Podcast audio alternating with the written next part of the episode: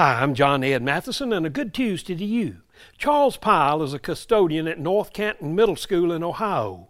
While cleaning, he found a red purse covered in dust between the wall and the lockers. It had been lost in 1957. It belonged to Patty Rumfola. She died in 2013, but they returned the purse to her children. The contents offered a glimpse into her life as they found a comb, some makeup, pastel pink lipstick, a membership card to the local public library and YMCA, a picture with the inscription, Good luck to a swell girl and friend, a high school football schedule from 1956, and 26 cents.